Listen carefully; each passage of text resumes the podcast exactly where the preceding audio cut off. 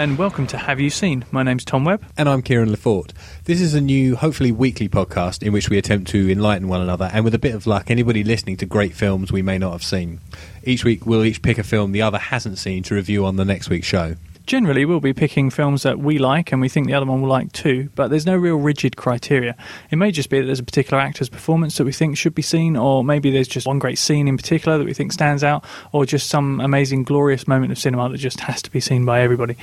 We've probably made this sound a little bit more complex than it actually is, but I'm sure any discerning cultured listener out there, you'll get the hang of it pretty soon.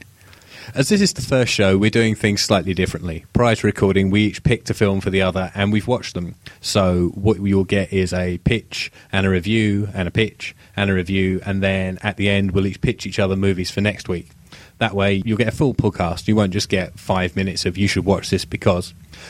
I should also say that sound recording quality will probably improve over the life of this podcast, as will our banter and interaction. Will probably sound a little less stilted as the weeks go on. Um, I suppose we just dive into it, really. Absolutely, go for it. The film I picked for Tom uh, was Ip Man, which is a uh, Hong Kong film from 2008, directed by Wilson Yip. Uh, your star is Donnie Yen, uh, who is the star of lots of other Hong Kong films, dating back uh, like hardcore Hong Kong movie fanatics will know him from movies like the Tiger Cage series uh, and Legend Mon- of the Wolf. Um, Iron, Iron Monkey was he in Iron Monkey? I think he was in Iron Monkey. Yes, yes you might have preempted a, a, a forthcoming week there, Webb. oh, really? yeah. Uh, anyway, it's essentially a semi biographical account of the man who would go on to become Bruce Lee's Wing Chun master. Uh, it's set in uh, uh during the Second World War in, in, in China, um, before and during the Japanese occupation. Um, I'm not making it sound tremendously exciting.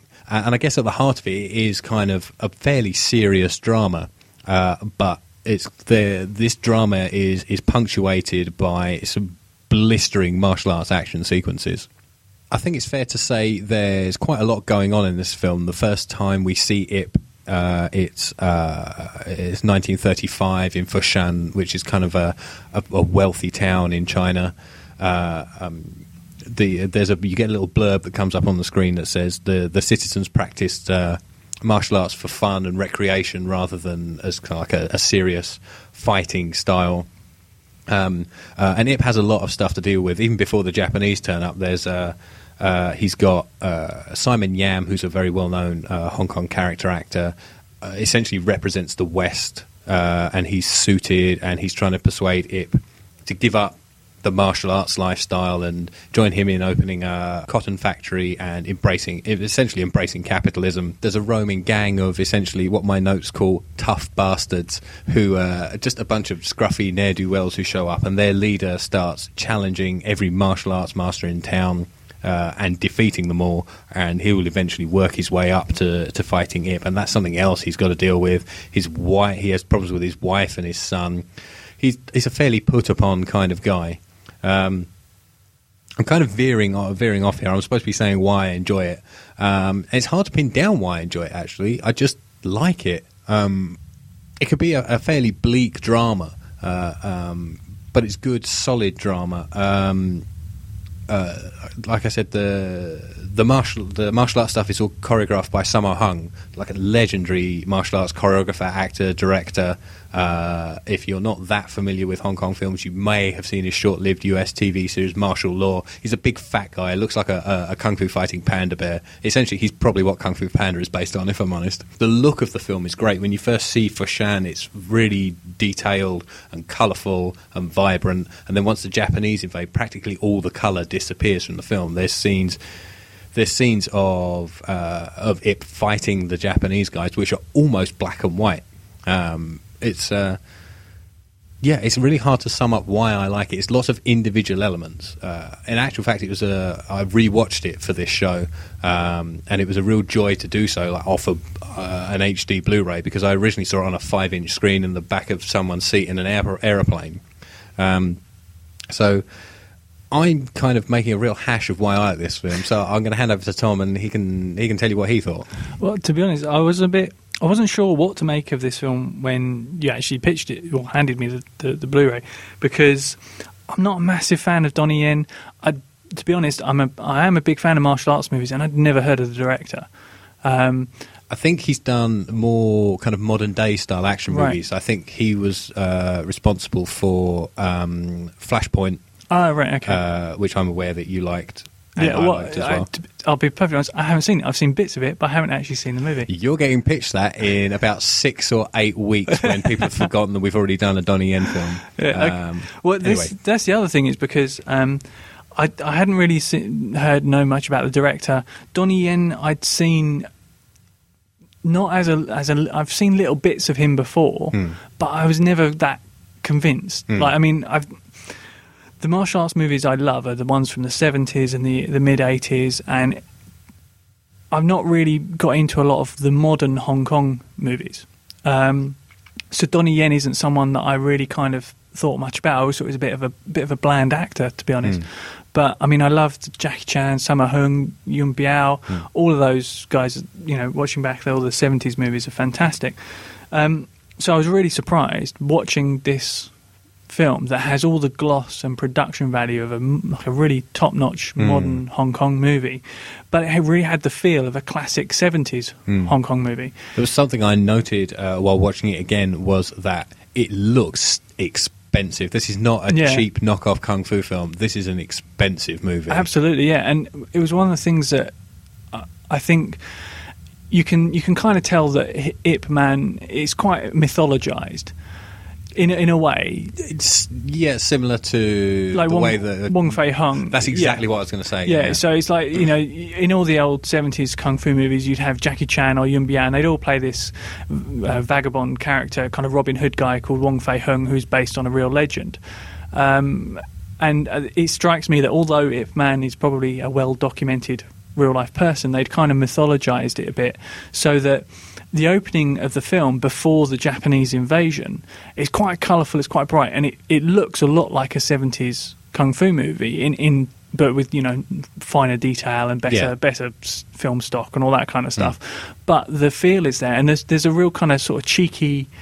Uh, like the, a lot of the first fight sequences are very entertaining, and they've got a real kind of There's a comic vein that them. runs yeah. through them. Yeah, and and it's and it feels very much like early Jackie Chan stuff. And He- I was surprised at the the character that came out of Donnie Yen because I wasn't expecting that, and I really started to enjoy it. Um, and then when the Japanese invade, it's just like bang, completely different tone. Yeah. and the cinematography changes, and it's and it's dark and it's grim, and it's it's almost like going from seventies kung fu movie to sixties British. Uh, sort of kitchen sink drama in a way, but, But with kung, additional yeah, kicking. with kung Yeah. fu in it, and it was I really liked it, and I, you know, I I love. I love kind of history anyway, so any, any kind of historical drama I'm kind of intrigued by. Um, so it was really good, and you know, I loved the choreography by Sammo Hung, which is you know it's always going to be entertaining and a bit brutal, and that's kind of his trademark. Sammo Hung's choreography has an edge that Jackie Chan's doesn't. Jackie Yeah. Chan stuff is very much played for laughs. It's I love Jackie Chan, and I hesitate to say this, but Jackie Chan's choreography is look at what I can do, look at the cool stuff I can do. Yeah, yeah. Whereas Sammo Hung's is very much based on the character Mm. and there'll be flamboyant stuff, but there's a hard edge to it. People who Jackie Chan hits don't bleed yeah, people who get hit in a Sammo Hung fight scene, they bleed, their knuckles uh, bruise up from hitting people, Yeah. all that kind of stuff. Yeah, I mean, I've, I think in the notes I made while I was watching it, I summed it up as it's kind of like it's got the the feel of a classic kung fu movie, but it's as if a seventies kung fu movie had been made with all of the benefits of modern day filming techniques. Yeah. Um, and you know, and there's there's there's this absolutely brutal fight between Ip Man and ten Japanese soldiers. I, I noted uh, about that as well. Yeah, I called it Yen versus 10. Yeah, nice. Um, and it, it's again, it's got that real brutal edge to it, and the choreography is so fast, and it, it's not. It doesn't look, you know. Occasionally, you fight sequences, you you crank up the the frame Mm. rate, and you speed it up a little bit just to help the actor look like. Mm. it. But this, I mean, it just looks. Well, like was shot Yen real. speed is one of the things he's known for, and he does in the movies he's directed himself. He does undercrank and Right. kind of speed up, Mhm. speed up the film. Uh, but here, yeah, you're right. That didn't look the case. Are you you're thinking of the same thing I am, where he's standing over that guy, and Absolutely. essentially pummeling him into limbo position with punch after punch Yeah, after punch. yeah. and it's like 10, 15 punches a, a second. I know is what it feels like. It, it, it reminded me of. Uh, and then I think he steps on his head. Yeah, it, it reminded me of um, uh, it reminded me of Street Fighter with E Yeah, Honda's like the, the, the punch of a thousand palms or whatever Yeah, it's called. yeah. It, it was it was that kind of thing, and it, it although that in itself the way we're describing it sounds very unrealistic in the setting and the way it was choreographed made it look. It makes natural perfect- and it makes perfect perfect sense. Yeah. And the character in it as well is his point. The point of the character in that scene is, I'm going to show all these Japanese you don't mess with a Chinese guy.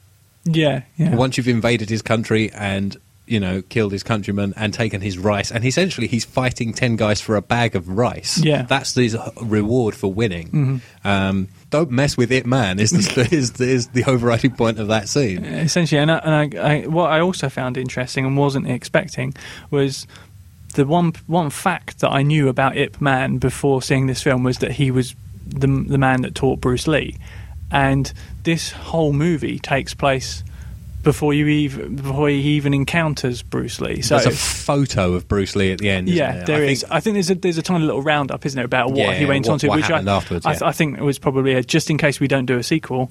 Um, Yes. here's what happened Yes, next, yes. sort of montage. Um, so yeah, I was actually really impressed by Donnie Yen and just the movie in general, and the story was really gripping. And just you know, I know it was slightly mythologized, and maybe some of the history might be a bit off, but I, I was fascinated by all of that anyway. And I would love to see the sequels to find out what happens to those people and what happened to those characters.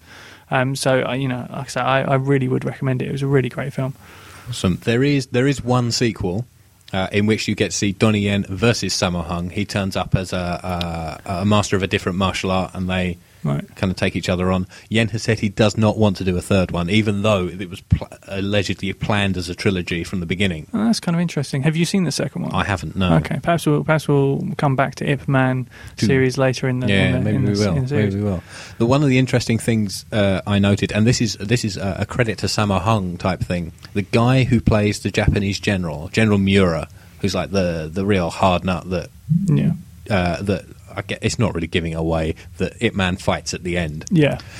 He uh, the only martial art he'd ever done was judo, Okay. which contains no strikes, Hmm. and he'd never done a fight scene before in his life. Wow. Now and that, Sammo Hung makes him look like a killer. wow. that- I have to say that. Yeah. No, I would never have. I would never have guessed that. No, me all. neither. I was shocked when I read Yeah, that. Yeah. Uh, well, that, that's one of Sammo Hung's things, I guess, is he's very able to take non-fighters and make them look credible. There's a movie he made in the 80s where his wife has a big part, and Right. she's never fought, but she was a dancer, Hmm. uh, and he makes her look amazing in that film. I- and he did the same with this. Uh, Yeah.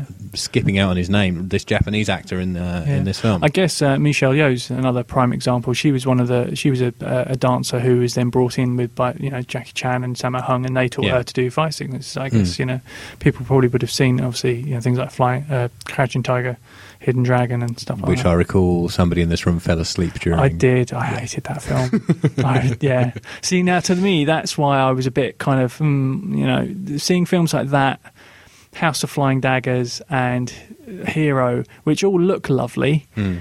I just couldn't get into any of them, which is why I was a bit kind of not sure about this film and why I was so pleasantly surprised and really pleased that I liked it. Excellent. I'm really glad you enjoyed it. Uh, it's easy to get hold of. I hope other people seek it out. I got the Blu-ray for a fiver, uh, and the DVD I imagine will be even cheaper than that. Um, and it's it's easy to get hold of, and I'm pretty sure it was shown on uh, on Film4 a, a couple of months ago. So it's doing the rounds. It's easy, Ip Man is easy to get hold of, and is well worth your time. Uh, Mr. Webb, let's talk about the film you set for me. Pitch it. Okay, so when we first started talking about doing this podcast, I was trying to come up with ideas for films to pitch Kieran, and I thought, well, yeah, no, there's a few that I'd like to, to, to pitch him, stuff I knew he hadn't seen, and I wasn't necessarily going to start with the one that I picked, but I found a quote which, to me, I thought, you know, this this would be a good one to start with, and uh, that quote was, "Beyond a doubt, the best movie ever made." It's possibly better than any film that will ever be made in the future. and I thought, well, how can you know that? What higher praise can you start with for a film for something like this? See, when I heard that quote, I thought, I don't know, I didn't know where he was going to pitch me. It was uh, Citizen Kane. No, I've seen that. Uh, what else could he possibly have? Yeah, I think you were quite surprised when I came up with Faster Pussycat Kill Kill. Yes. Which uh, you also haven't explained who that quote is attributed to. No, that quote is attributed to John Waters. Yes. Which you know, say what you like about John Waters. I don't, you know. Take that as you will. Yeah, exactly. Yeah. Um, so basically, I picked Faster Pussycat Kill Kill, which was directed by the legendary, some people say auteur Russ Meyer.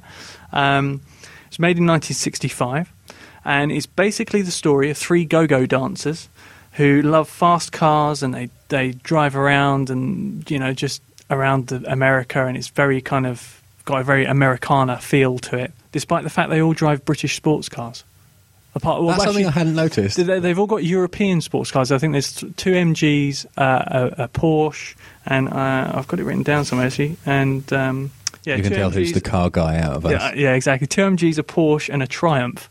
Which when I was watching, I was just like, where where did they get those from? But who knows? Yeah. Um, anyway, I'm getting away from the point. Anyway, so they, they the main catalyst for the story is they encounter a young couple on some salt flats and they decide to race. And they have this race, and um, things don't go too well. And they decide to kidnap the girl and use her to extort some money. Um, on their way through kind of the, the, the, rural towns and stuff like that, they stop off and they bump into this uh, creepy old man uh, who's who's got I think he's he's in a wheelchair and he's got this huge son who carries him around who's a bit stupid. They call him the vegetable. The, yeah, the, yeah, yeah. Which, uh, and the uh, gas attendant lets off that this this old man has got loads of money stashed away, and they think, brilliant, this is this is this is our next mark. We're going to use this girl that we've got hostage. We're going to go to this guy and we're going to use all of our feminine wiles to extort and steal this money. Um, so it's kind of interesting given that it's a 60s movie. Uh, Russ Meyer is was originally famed for making what were called skin flicks, which were basically lots of busty women without their tops on, jumping about for the pleasure of the audience. And this is kind of a this was one of his first departures from that and into a more serious style of filmmaking. It still features lots of busty women, but they tend. I was going to say it's not much of a departure. Well, no, it is slightly. I mean, it, they, they they keep their clothes on in this one at least. Yes. Um, you know, but they do. Uh, they are very, very strong central female characters. Um, and the reason I really, really like it is because you don't really get films made in this sort of style anymore. This kind of really, I suppose it's an, an exploitation film. Uh, there's been a, absolutely an exploitation. Absolutely, yeah. But the thing about it is that you you look at it on the surface and you think, well, you know, these are you know busty young women who are being exploited, but it's not. It's them who are doing the exploiting, which was kind of a spin on all the other movies that were around at the same time. Hmm. Um, and it's been such a huge influence on filmmakers throughout the generations.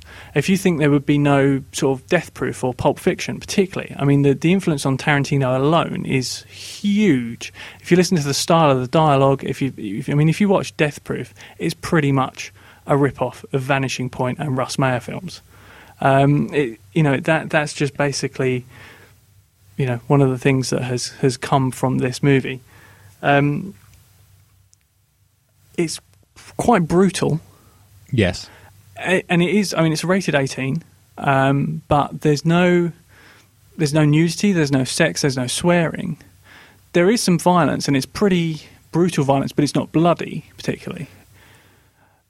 But the reason I think it's got that certificate is because the main the, the main end sequence is a fight between a man and a woman, which in the in the mid '60s would have been unheard of. I did actually go onto the BBFC website and trying to find out why it had an 18 certificate. Okay. It's been released on DVD twice in the UK, right. and both of those releases predate the BBFC putting up detailed descriptions right. of their of their uh, decisions online. Okay. So I can't actually find out why it had That's an interesting. Actually, no, I didn't think to actually try and try and look, yeah. look that up. But I'd, I'd love to know why it still has a because you know to me it, you could probably get away with a 15.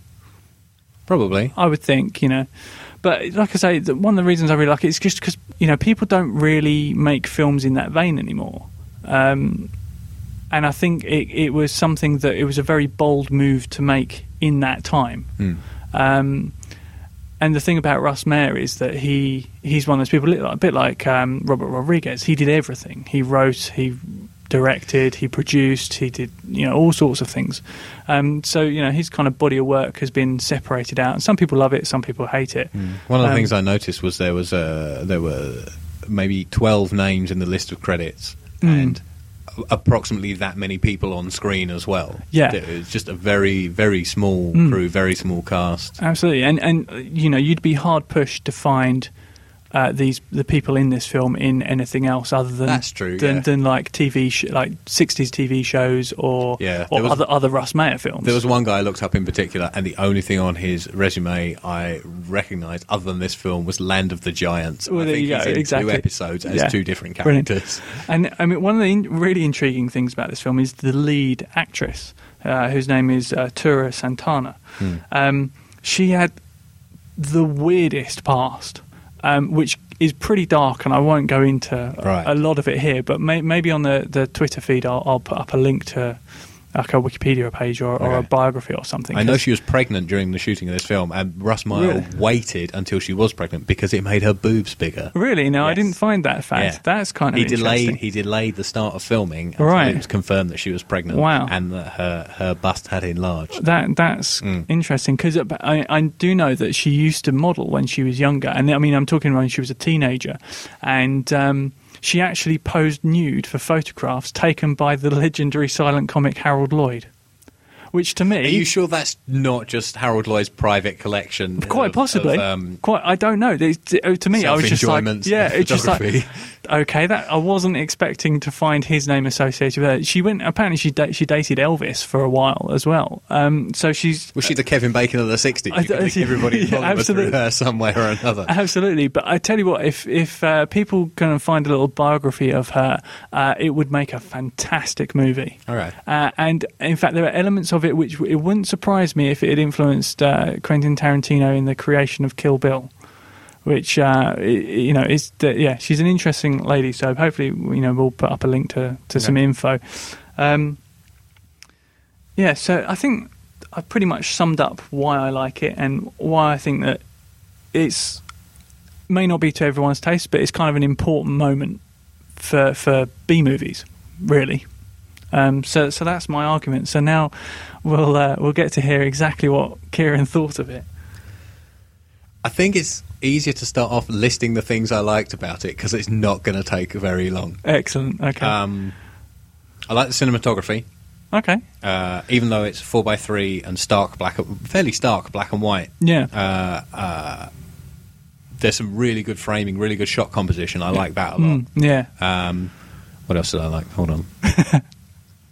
there's some very funky music. There's some awful music, but there's some really funky music, especially at Yeah. the beginning of the film. Yeah. There, uh, there is a brilliant theme tune that if you if Yeah, yeah, it plays over the end credits, yeah, doesn't it? and it's it's like if if you uh, think to yourself '60s B movie and someone's just gone to some band and said play me a theme song. It I mean it's yeah it just sounds like you know California in the '60s. It couldn't Yeah, get yeah. any you know any closer. Yeah. Um, what else? Uh, we're coming towards the end of the things I liked. Uh, Right. During the Salt Flats race, the stuntmen were really going for it. You can tell that. Absolutely, They were yeah. hammering it around, especially around the corners. Yeah, well, that's the thing. I would say um, I, I did put in my notes. I didn't mention it in my pitch. Is that I think the car sequence is actually really pretty good. Um, The thing I, the thing that really kind of shows it up is what they call poor man's process, which is something they used to do on the Dukes of Hazzard a hell of a lot when they had no money to do in car stuff, and they frame the shots of people in cars so you can't see out the windows, so you can't see the cars not moving, and they're just like the grips or whatever are just rocking it a bit, and that's the only thing for me that lets it down a little bit. The only difference in this film is you can see out of the windows. They're framing it so you can see a completely non-moving sky. Yeah, okay, that's And yeah. it's very, very, very obvious that these, when the women are behind the wheel, these cars ain't going nowhere. yeah, yeah. So that that does let it down, but I think the stuntmen kind of make up for it in their enthusiasm. they they certainly hoon around the salt flats, Yeah. definitely. Yeah, yeah. yeah. Um, Yeah, I didn't like this very much. No. Oh, the other thing I liked, I watched the extra, some of the extras on the DVD. The trailer's awesome. If Really? I'd just seen the trailer, I'd want to see the movie. Excellent. Or maybe it's just maybe insanity. maybe we'll try and find a link Yeah, for the trailer yeah, as well. I we'll stick it on. we should. Yeah, we'll stick it on Twitter. was thinking we should. It doesn't start very well with the uh, voiceover man mispronouncing plethora. right. See, that's soured just, me on it just from that- the that's just you being a grammar Nazi. No, no, no, no, no, not at all. The other thing I liked, the old guy, the guy in the wheelchair, Yes, awful actor, great voice. yes. But I mean, he. He's the he's the best of twelve very bad actors. In Oh yeah, film. yeah. The acting is poor. The Italian woman. Oh, my yeah. god! Yeah. Did she have her accent written into the dialogue? Yeah. because it's all like this all of the time. That's because she's French Canadian, pretending to be Italian. pretending, pretending to be Oh, Italian. Good God! Yeah, um, yeah. I have to say, I think you're right. The, the I find the old man incredibly sinister. That's the thing Oh, about God, this yeah. movie is well, that that's kind of the point of it. Well, exactly, yeah. But I mean, that's the point of the movie. There's no real kind of hero or likable character. They're all pretty nasty, Oh yeah, yeah, yeah. yeah. and and I, that's part of the reason. I, it's quite a, you know quite a bold move that you don't often get in Hollywood films these days. The uh, one of the things I, wrote- I I I likened it to two things. Okay, Um, firstly, uh, due to the terrible acting and the busty women, all the rest of it, it's like watching porn, but nobody ever has sex. it's all the stuff in between the sex scenes. It's Right. sti- it's bad, stilted dialogue. yeah, Reasonable looking women with the blonde, for example. yeah, From the neck down, she's wonderful, but right. yeah, no, uh, but yeah, uh, uh, it's yeah, it's reasonable looking women with big breasts, terrible dialogue, terrible acting. The beefcake on the other side of the screen, the, the vegetable Yeah. is just a ridiculously jacked up man. Yeah, he, yeah, he's massive. Yeah. yeah. It looks like it's about to be porn, but no clothes ever come off. No, yeah, yeah. The other thing I likened it to. I will admit, well, we might as well admit from show one, one of my vices is professional wrestling. I'm a wrestling fan, unashamedly, can't help myself. And it was like watching bad wrestling. right. Alliances shifting and changing for no reason, terrible acting, terrible fake com- uh, terrible fake combat, and scantily clad women, and the big jacked up dude. It was like watching cheap pro wrestling. I hadn't thought of it that way. also, everybody shouts all the time. Yeah. Which is also very much like pro wrestling. absolutely. Yeah. See, now you seem to have come up with quite a strong list of things you liked about it. I didn't say I liked it. Uh, Every line is either hip 60s daddy o slang or awful exposition. Yeah. Bad writing is something that sticks out to me a lot in movies. Mm. For example, I can't watch Star Wars because all I hear is the appalling script. Right. I can I can pick out bad exposition at 50 yards. Yeah. Uh, it's something that if I if I try and write something, I try and disguise and hide all the exposition. And Yeah. so it's not so obvious. So when it is obvious, it really sticks out to me. And this film, oh good god. Yeah. I wish the Razzies had been invented in the 60s because the guy playing eldest son, who was easily in his 40s, Right. It- uh, yes. Yeah. or at he least was. looked it. Oh yeah, but the old man could have easily been in his seventies. This is true, but Yeah. eldest son and mm. French Canadian Italian woman Yeah, they- would have won worst actor and worst actress, even among that cast. Can, can, can you? there's one. There's one line in my notes here. Okay. I'm going to read it verbatim. okay. Oh God, the blonde's trying to act drunk. Saints preserve us. Yeah, that I have to say. I, I know that some people say that acting drunk is, is very difficult and Yeah. and you know less is more and all that and yeah I have to agree that her drunk acting is is it's like watching a six year old acting drunk after Her sober yeah. acting wasn't No, exactly. Well, it's not a very good foundation to base on anymore. really. No, and then you involve alcohol in Yeah. air quotes. Uh, yeah. Uh, uh, I have also written in very large letters. This must have been in relation to the fight scenes. Judo chop.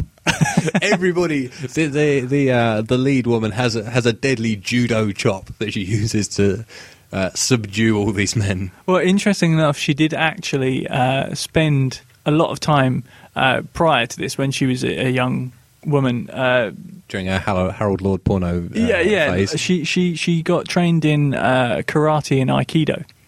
So- Really? yeah. Because none of that comes across on screen. No. Absolutely none. No, I suspect. I do wonder. Um, the credits aren't really that in depth. I do wonder if there was because at the time, obviously, a Hollywood stunt man or choreographer Hmm. would, would have given you know, would have choreographed a cowboy bar brawl because that that's what they did. This is true, yes, yes, yes. You know, you know.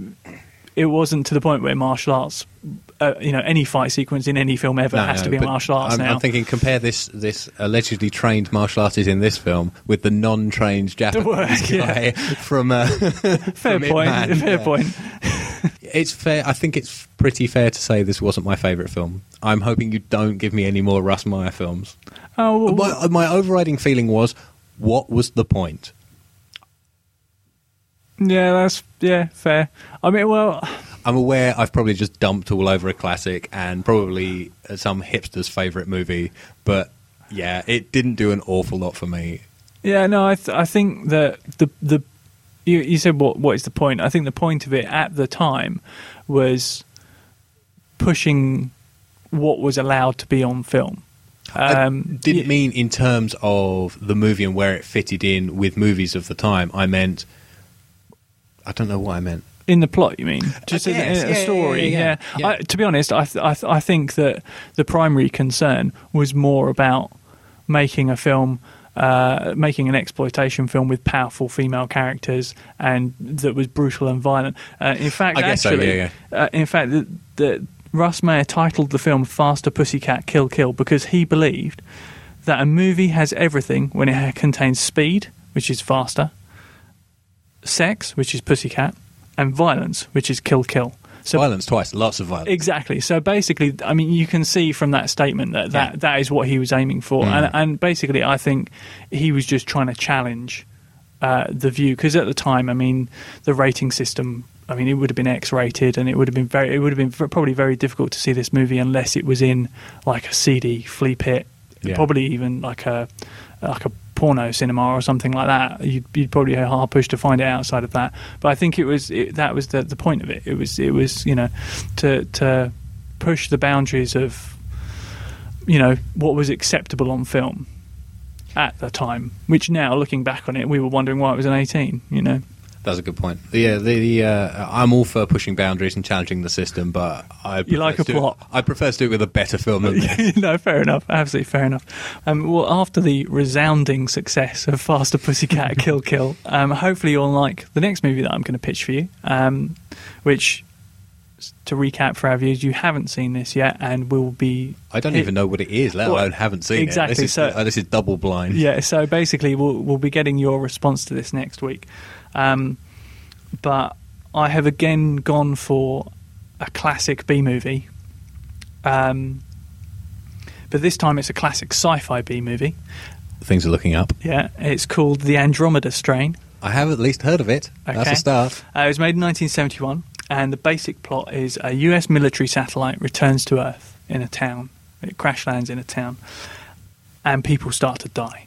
And it's about the crew of scientists that they send in to recover the satellite and just figure out what's going on. That's the plot. Okay, good. Um, nice and simple. Um, what I really love about this film, it, again, is it's, it shows you how filmmaking has changed.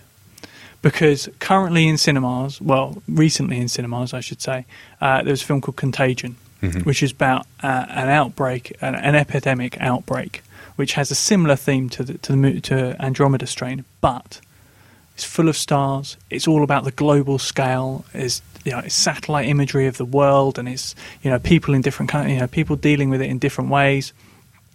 Whereas this, is four people in an underground lab. That's it. So not even how it affects the town. No, it's four people in a lab. Well, slightly more than four people. There's four scientists in a lab. Right. There's a baby and an old drunk Doesn't really count as a cast No, member. and, and an old drunk man who they found alive, and the baby they found alive in the town. They're the only two people they find alive, and they don't know why. So basically, they've got the satellite, they've got the baby, and they've got the drunk old man. And they've got to figure out. and they have to get these strings, three things across the river before one of them meets the other two. no, they have to figure out what the baby and the man have in common, because whatever they have in common must be the antidote to whatever the satellite has brought back or whatever it is doing that has caused these deaths. Um, what's really interesting about this film? It was written as a novel by a man called Michael Crichton, who people Jurassic Park. may have heard of from Jurassic Park. Yeah. This was the first Westworld, in fact. yeah, no, Science going wrong is his theme. It is, yeah. pretty much. And basically, this was the first ever Crichton novel to be made into a movie. Um, as a kind of a, a, a flashy show-off move by Universal Studios, they said, "Why don't you come over to the studio lot, and we'll, we'll get someone to take you around." Uh, the man who took him around was Steven Spielberg, who was like a, a runner at the time, like an intern at the time, and he get, he was given the job of giving this this guy uh, a, a guided tour of the studio. Um, it was directed by Robert Wise, who did West Side Story, The Day the Earth Stood Still, The Sound of Music, and Star Trek: The Motion Picture. That's quite the CV. It is, Yeah. and this is a B movie. Hmm. So, you know, there's some there's some pretty decent pedigree in here already with just with those two names. Um, the cast, you would be hard pushed to have heard of any of them. Hmm. Um, I went through their their CVs. The only film that I was like, oh right, yeah, okay, yeah, I've I've seen that. Well, you know, there was a couple. There was one guy who was in who was in Commando, the Arnie film, Okay. uh, as some general. Uh, there was the o- one of the other guys was in A Bridge Too Far as one of the many many people in A Bridge Too Far.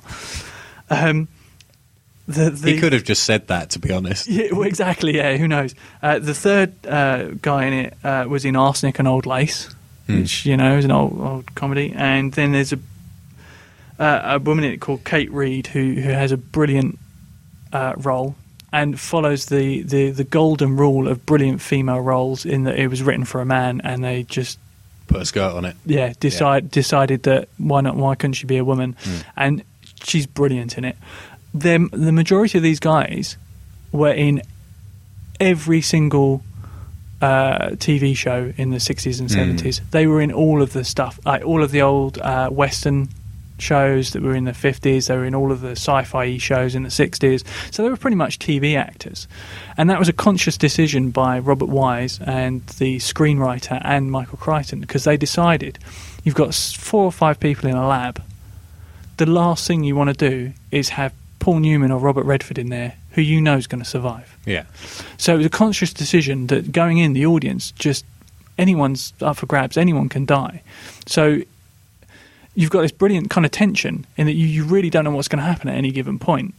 Um, Well, you mentioned Contagion, which uses a similar but opposite trick, where it's full of stars, Absolutely. and therefore anybody's up for grabs. Absolutely. it's no secret that they kill off Gwyneth Paltrow in the first ten minutes. exactly. So it's one of those things where I but- might have just spoiled Contagion for a lot of people. that's fine. She Um, looks very ill on the poster. yeah. Come on.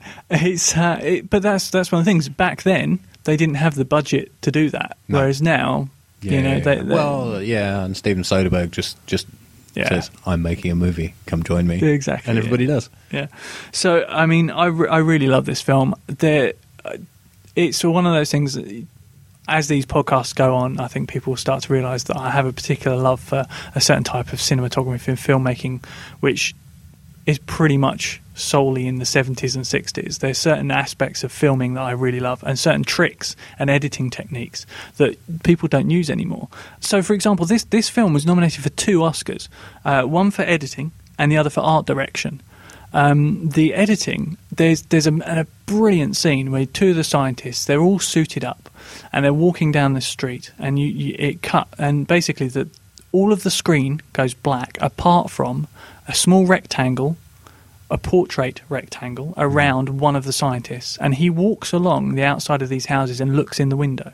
And as he looks in the window, on the other side of the screen in the blackness, a square or a rectangle or a smaller image of what he can see gets shown.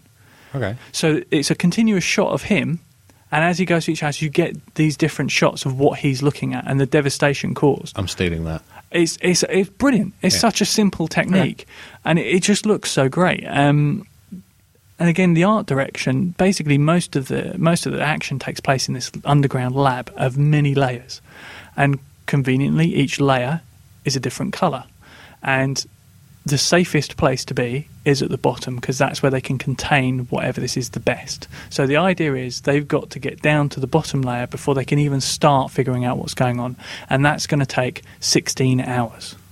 Right. So what you get is a little montage of how they go down each level and a few scenes interspersed as they and basically every like for the first first level, all the walls are red. They wear red boiler suits. They do their little cleansing technique on that level. The boy, you see the boiler suits fall down a hole into a furnace, and the next level is all yellow, and they're wearing yellow boiler suits, and they go through the next process. You see the boiler suits go down through a thing. So there's there's really nice little techniques that they keep using, and uh, the, you know the art direction that is really simple. All they did was use the same corridors, just paint them different colours Brilliant. they create what appears to be a 3D map of the facility. And the complex way they did it in camera using projection and camera techniques and overlaid film, which now you, you look at it now and you think oh, you just do that in a computer program or you Yeah. just animate it, hand draw or whatever. You know, they, they figured out this really unique technique to make it look better than if it was hand animated Hmm. but not quite CGI standard because it didn't exist.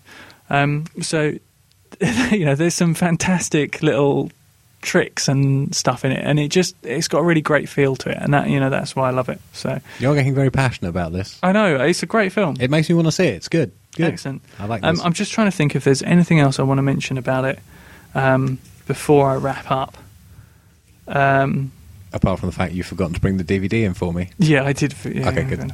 Um, like most 70s and 60s movies, this possibly has one of the greatest, if not one of the longest, taglines uh, that went on the poster. But the whole point of the tagline is to be short and snappy and help market the film. It- well, absolutely. But this tagline, although slightly long, is brilliant. Okay. It is. The picture lasts 130 minutes. The story covers 98 of the most critical hours in man's history. The suspense will last through your lifetime. How, That's pretty epic. It isn't is. How brilliant is that for a B movie? Like you mentioned earlier, a vein of Michael Crichton's novels and the films that came of them is science gone wrong. And like any good Michael Crichton story, this is rooted in real science. Okay. So it's got this grounding, and that really adds to it because you audience, as an audience, you can relate to it. And it, you know, for me, that's the, the best kind of thing. You feel the claustrophobia, and you feel the thing. Um, I can think of any number of science fiction films which just Exactly. kind of kind of doesn't have that grounding, Yeah. and you think, "Oh, come on!" Yeah, if only Really? they'd thought of a better. Yeah, yeah, yeah. yeah. But it, if, if there's one thing that I think you won't like about it, it's the pacing. Okay. Um, it's quite slow in places, and, and and probably could be. You know, I guess we're used to watching modern films, adverts, and stuff where we're used to fast cutting and and just basically not showing anything unless you absolutely have to see it. Whereas this is a bit more slow and so lethargic's not really the word, but yeah, it's got a bit of a, Considered. yeah, absolutely. Um, but hopefully you'll like it, um, and I really look forward to hearing what you've got to say about it next week. Excellent. Well, I'm looking. I'm looking forward to seeing it. For you, I have brought, uh, and I'm just going to lean down here and get it. Okay. Okay. Team America, World Police. Excellent. This is less. Have you seen more? I'm surprised you haven't seen, particularly given you and your wife's tastes in comedies. right. Um, uh, yeah. A few times a year, I will hear a quote from this movie just slip out in conversation, and you just look blank. yeah. No. Absolutely. Yeah. No, uh, I should probably we'll do we'll do the explanation of what it is really. Uh, uh, 2004. It's by the guys who made South Park, Trey Parker and Matt Stone, uh, and it's uh, it's a an action satire comedy with puppets. Okay. Entirely with puppets. In fact, if you pick up the DVD and please read what is in the BBFC uh, uh, certificate block on the back. Okay. So it's uh, it's rated 15, and it contains strong language, violence, and sex, all involving puppets. Yes. That tells you everything you need to know. I don't know if there's any point giving you a plot synopsis for this film or Okay. giving anybody a plot synopsis film. Okay. This film, all I can say is it's Team America. Right. It's every gung ho, cliched action movie, but with puppets, and it's really funny, and it's semi musical as well. If you, if next time I see you after you've watched that, Right.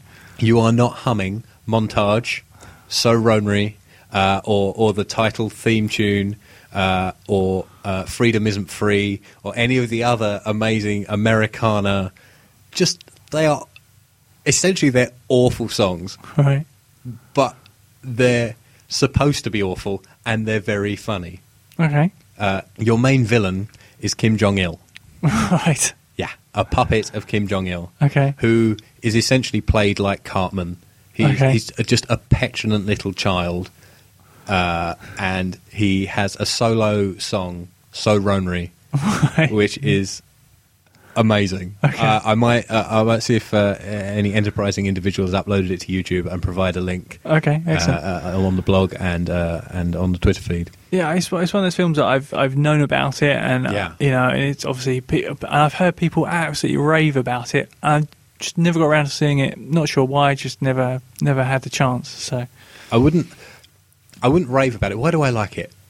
I was watching it watching it again the other day in preparation for this because I thought it's one of those films that, uh, that I know Tom hasn't seen and I want to watch again anyway because it's been a while since I've seen it and I laughed more than I thought I would. okay, that's Um, always a good sign, It's exactly as offensive as you would think something from the South Park stable would be. right? I mean, I have to say, I am I, I'm slightly surprised looking at the DVD that it is actually a 15 because Yeah. In some of the other I- in some countries, Yeah. they completely missed the point and it was marketed as a kids' film. oh my god, really? Yeah. Wow, yeah. Wait till you get to the puppet sex scene. right. Oh, Jeez. Uh, this is this, I'm gonna. We're trying to keep this podcast as family friendly as possible. There are some songs we can't name, there, including the title song. Right. Yeah. Uh, there are. We will not be able to repeat any of the jokes. Fair enough. Uh, well, actually, there is there is one uh, a running joke where it is like uh, every the the leader of Team America is a man called Spotswood. Right. Uh, essentially, this is Team America, kind of like a, a Thunderbird style organization, okay. uh, See, I like Thunderbird, but not related. right. Oh, okay. Yeah, this is the most messed up episode of Thunderbird you've ever seen. Okay. Uh, there's the all American quarterback boy. There's uh, uh, the martial arts expert. Uh, the, the best martial arts guy they could find in Detroit, I believe is his title. Um, there's the uh, the the uh, uh, Oriental Asian girl who's uh, who who senses everything, Right. and there's the the uh, the, the the blonde all American beauty girl. Uh, and into the, one of the, in the first five minutes, one of the member dies Okay. uh, and they need to replace him. And the idea is he is replaced. Uh, he's replaced by they, who they think is the greatest actor in the world, Right. thinking he can act like a terrorist and get them information that they Right, okay. require, and and so on and so forth. So th- this actor guy joins, ends up joining this team, uh, and there's there's a running joke that uh, Spotswood he compares every potential terrorist threat uh, as it will be 9/11 times a massive number. Right. Okay. So it's like it'll, it'll be 9/11 times a thousand, and you know what that means? It'll be 91,100, Right. and they do this over and over again. Okay. Um, I'll give you a couple of pointers for it. Really, Okay. when Kim Jong Il appears, hmm turn the subtitles on Right. Okay. just to see how he has been subtitled, Okay. uh, and watch to the end of the credits. Right. There's nothing after the credits, but Right. at the uh, during a medley of the of the tracks of the songs plays over the end credits. Okay. And after the fade out from montage, Yeah. which is the last one in the medley, there's a bonus song that doesn't appear in the film, Okay. Uh, which I didn't realise until I rewatched it because Oh, I turned off, Right. I turned it off before the end of the credits. Before. Okay. Is there anything else I can add to this? It's just funny. Is pretty much all I can say. Okay. Uh, it's funny and it's offensive. Um, I hope you laugh. Okay. Uh, so do I. yeah, yeah, yeah. It started life as a, a, a shot for shot, word for word remake of Armageddon, uh, uh, just with puppets. Okay. That. That. Okay. Uh, uh, because, Right. uh, and and uh, Parker and Stone explain this by saying that uh, Jerry Bruckheimer makes comedies, he just doesn't know it. His films are inherently funny, Right. and they would adding puppets would just make them funnier. Okay. Well, yeah, I can kind of see that. Uh, and they kind of ran into kind of legal troubles doing that. It was all set to go, and then uh, yeah. No, I can. im- I imagine that Mr. Bruckheimer wouldn't be overly happy with it. I would have thought. One, of- one of the other uh, uh, things to note about it is um, the director of photography uh, is Bill Pope, Mm-hmm. Right. who's a very highly regarded cinematographer Mhm. who works on pretty much all the big budget Right. action movies. Okay. Uh, and he took this simply because there's no blue screen or green screen in it, and the last three or four films he'd done were just actors standing against green screens. Really? Yeah. Interesting. Well, that's it for the first show. Uh, we really hope you enjoyed it as much as we've enjoyed doing it. Uh, if you don't, please keep your opinions to yourself. Yep, no haters around here. We're just all about loving movies. We've set up a blog that we're going to try and keep updated with uh, things that are relevant to the movies that we talk about uh, on the show. So I guess it'll be links to trailers and clips and all kinds of uh, wonderful related stuff, such as that. Uh, or at the very least, it'll be somewhere you can go to get hold of the latest episode of the show.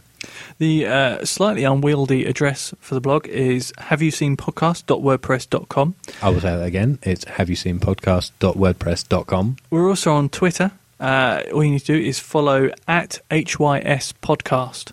Um, again, we'll use the Twitter feed to post links to trailers, uh, any pieces of information. We'll post little fun facts that maybe we didn't cover in the actual podcast itself. Maybe fun facts about ourselves and each other as well. Quite possibly. Yes. On next week's show, Tom will be reviewing Team America World Police. And Kieran will be reviewing The Andromeda Strain. That's all from us. Bye. Bye.